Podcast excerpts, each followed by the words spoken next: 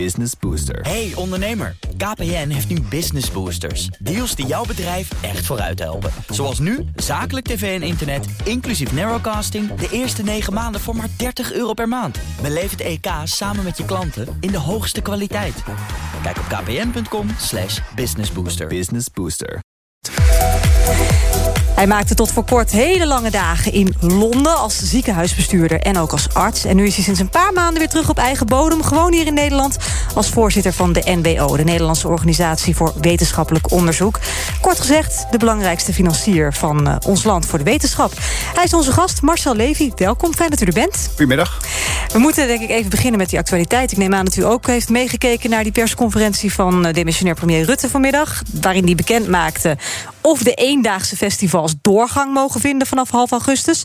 Nou, daar zei hij dit over. Daar is helaas de situatie zo dat die uh, alleen onder strikte voorwaarden en met beperkte aantallen kunnen plaatsvinden. Nou, dat beperkte aantal 750 man. Dat is een gemiddelde nachtclub vol. Ik denk dat de Melkweg en Paradiso in Amsterdam voller staan op een normale nacht waarop ze open mogen zijn. Wat denkt u? Is dit een verstandig besluit om het dan maar met zo'n weinig mensen door te laten gaan? Of had je dan beter kunnen zeggen, nou doe het dan niet? Nou ja, kijk, ik ben geen expert op het gebied van nachtclubs en festivals. Um, ik denk dat de regering wel een beetje geschrokken is van uh, de eerdere uh, loslating van alle beperkende maatregelen in één keer, een paar weken geleden. Dat was geen succes. Ik denk dat iedereen dat nu ja, wel weet. Gezien, ja.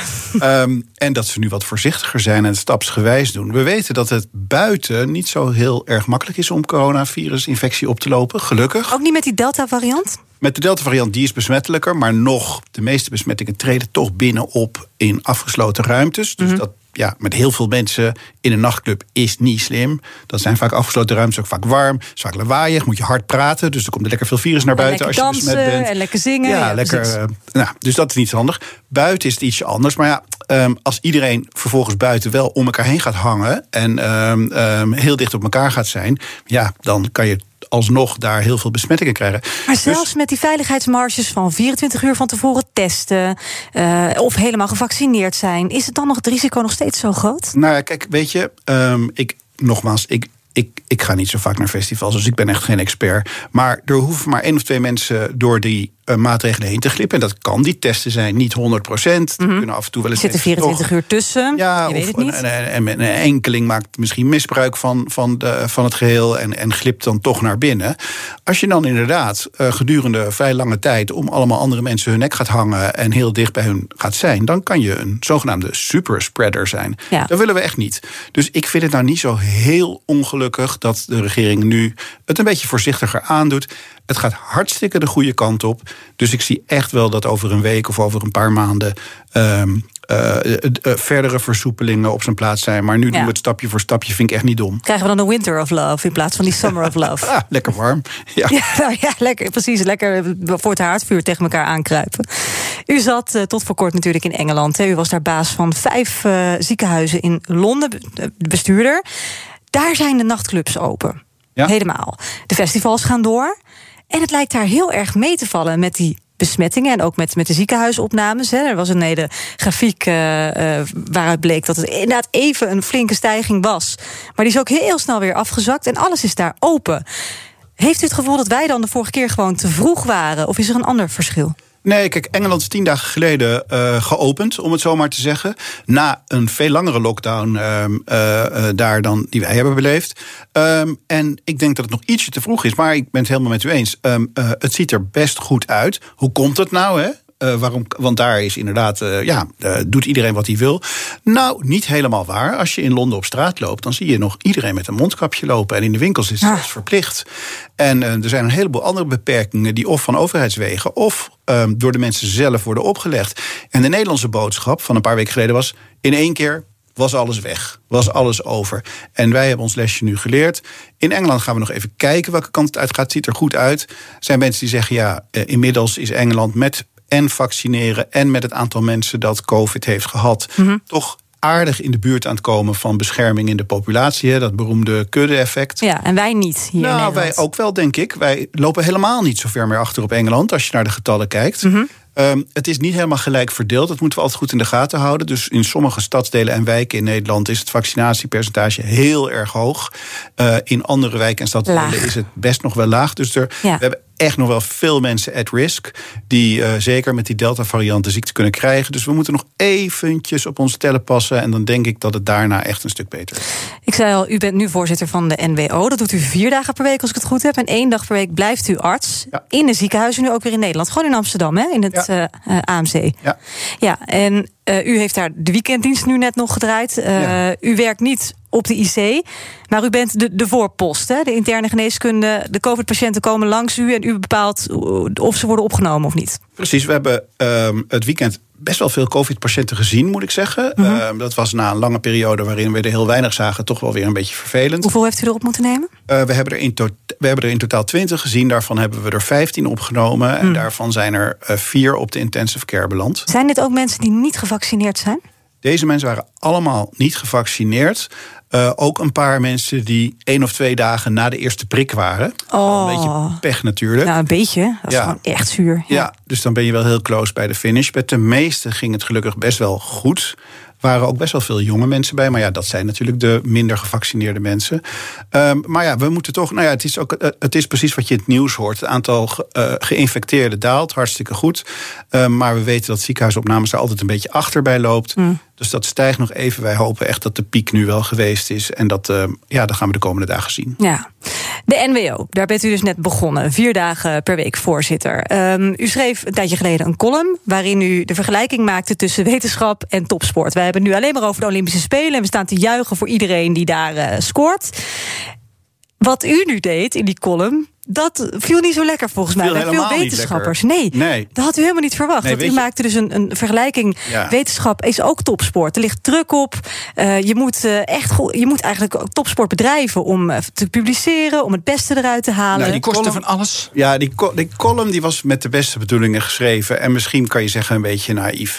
En ik dacht, het is zomer, het is een sportzomer. We hebben de, Europe of de, de Europese kampioenschappen voetbal. We hebben allemaal leuke Tour de France, Wimbledon en natuurlijk de Olympische Spelen nu. Um, dus laten we eens kijken of we een parallel kunnen trekken met wetenschap. Als je die column leest, de meeste mensen hebben hem niet eens gelezen, dat is het grappige. Dat is altijd uh, helaas jammer, ja. ja. Maar als je die column leest, gaat het over teamwork gaat over het verleggen van grenzen tussen bekende en onbekende. Dat is misschien wel hetzelfde als het verbeteren van een record. Het gaat over samenwerken. Het gaat over. Maar ook keihard werken. Frustratie. En het gaat over keihard werken. Veel wetenschappers werken ook heel hard.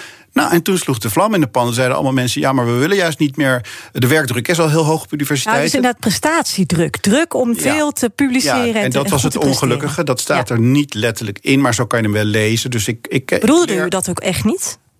Nou, er is prestatiedruk. En dat, maar ik had niet helemaal geapprecieerd hoe zwaar dat is en hoe vervelend dat is voor een heleboel mensen op dit moment in de universiteit. Ik denk dat dat wat ook naar boven borrelt, even los van die column, dat toch veel mensen, vooral jonge mensen, niet happy zijn in de academische wereld op dit moment. Hoe kan dat? Uh, nou, de aantallen studenten zijn gigantisch toegenomen in de afgelopen jaren en het aantal stafleden nauwelijks. Dus dat betekent, dat is geen ingewikkelde som, dat die mensen allemaal veel meer onderwijs moeten doen, veel minder vrijheid en tijd hebben om wetenschappelijk onderzoek te doen. Eigenlijk gaat al die tijd daaraan op. Er zijn geen vaste aanstellingen, ze worden van, van tijdelijke naar tijdelijke aanstelling over, gaan ze over. Um, ze proberen dan een beurs te krijgen bij MWO, bij de organisatie waar ik voor werk. De trefkans, de, de, de, de succeskans daarbij is heel laag voor sommige beurzen. Is ja, echt minder op, dan 10 procent. 10, ja, moet je nagaan. Ja, dus dat is ook niet slim. Um, dus ik kan me voorstellen, mensen zijn ongelukkig en boos. En daar moet wel wat aan gebeuren. Ja, en dan wat gaat u eraan doen om de, uh, om de arbeidsomstandigheden voor de wetenschappers beter te maken? Nou ja, luister, Uw taak. Die wetenschappers zijn niet bij mij in dienst. Nee, die zijn in dienst wel, van de universiteit. Ja, maar, laten we zeggen dat we een gezamenlijke verantwoordelijkheid ja. hebben. Nou, er zijn verschillende dingen die je kunt doen. We hebben echt een hele goede claim neergelegd. Niet alleen vanuit de universiteit en de NWO en andere kennisinstellingen. Maar ook met de werkgevers, ook met de andere organisaties zoals de SER. Bij de regering dat we zeggen: jullie moeten echt meer investeren in kennis en innovatie. Dat doen alle Europese landen. De EU zegt zelfs dat je 3% van je bruto nationaal product moet investeren. Nederland zit nog maar op 2%. Dat is echt een gigantisch verschil. Dus we hebben daar een plan op tafel gelegd bij de informateur. om de komende kabinetsperiode met een half procentje te stijgen. Um, en dat geeft het systeem al wat meer. Maar lucht. waarom dan? Want iedereen vraagt altijd meer geld. Ja. En wat, wat kun je daar, wat nou, kun je daar dan echt mee doen? Het plan bestaat uit verschillende componenten. Daarmee kun je mensen die aan het begin van hun carrière staan... wat ruimte geven voor wetenschappelijk onderzoek. Dus dat geldt wat naar de universiteiten moet. Dat kan een aantal programma's bij NWO... waar nu die trefkans zo verschrikkelijk laag is... wat meer ruimte geven. Dus meer beurs. Meer, ja, dat mensen een, een persoonsgebonden beurs, een talentbeurs kunnen, kunnen verkrijgen. En nog een aantal andere programma's. Is ook onderzoek voor hogescholen, ook bij andere kennisinstellingen. Dus dat is wel een, een plan waar heel wetenschappelijk Nederland achter staat. En ja, we hopen dus heel erg dat de uitkomst van de formatie zodanig is. Ik snap, iedereen wil geld, Defensie wil geld, onderwijs wil geld, iedereen wil geld. Mhm. Maar dat deze claim toch wel staat. Omdat iedereen weet dat kennis en innovatie de motor zijn voor ook economische voorspoed en verdere ontwikkeling van het land. De Rabobank heeft uitgerekend dat elke euro die je in wetenschap stopt, daar komt 4 euro, meer dan 4 euro voor terug. Dus het is ook nog een economische propositie die niet zo dom is. Dus ja, de claim ligt er, dat is heel duidelijk. Ondertussen kunnen wij als NWO natuurlijk zelf ook wel dingen doen. Dus die 1 op 10 trefkans, ja, die steekt mij natuurlijk ook. Want dat betekent dat 9 van de 10 mensen heel veel werk hebben gedaan zonder dat ze daar veel ja, want die aanmeldprocedure is lang. Hè? Dat, eh, het is lang, het zijn lange formulieren, het zijn lastig, lastige procedures. Mensen stoppen daar onwijs veel tijd in. Ja, en dan is een, een 90% uh, niet-succeskans is gewoon niet goed. Dus we zijn nu al aan het experimenteren met vooraanmeldingen. Dat mensen in ieder geval hun idee kunnen presenteren aan een commissie. En dan kunnen we toch kijken of er toch een aantal meer kansrijke ideeën door mogen naar de volgende ronde. Zodat die dan in ieder geval een hoge trefkans hebben om uiteindelijk dat geld te krijgen. Dat zijn allemaal natuurlijk maatregelen in de marge. Want uiteindelijk uiteindelijk is meer geld in het systeem toch echt iets wat moet gebeuren. Maar we, zijn, eh, ja, we willen niet blind zijn voor andere mogelijkheden die het onderzoekers makkelijker maken om een beurs bij NWO aan te vragen. Nee. U kwam eh, terug uit Londen. U zei: Dit is een hele mooie kans. Ik had een prachtbaan in Londen nog geen vijf jaar gedaan. Maar dit, de NWO, vond ik heel mooi. Ik zit nog tien jaar voor mijn pensioen. Maar ik heb u ook eerder wel eens ergens horen zeggen dat u de politiek ambieert. Nee hoor. Uh, nee? Ik geloof niet dat ik dat gezegd heb. Ik heb gezegd, Misschien gedacht. Gehoopt. ik heb gezegd, nadat me dat ongeveer 26 keer gevraagd was in een tijdsbestek van twee weken, dat als de minimale kans zich voor zou doen dat men mij zou vragen: wil je minister worden van Volksgezondheid?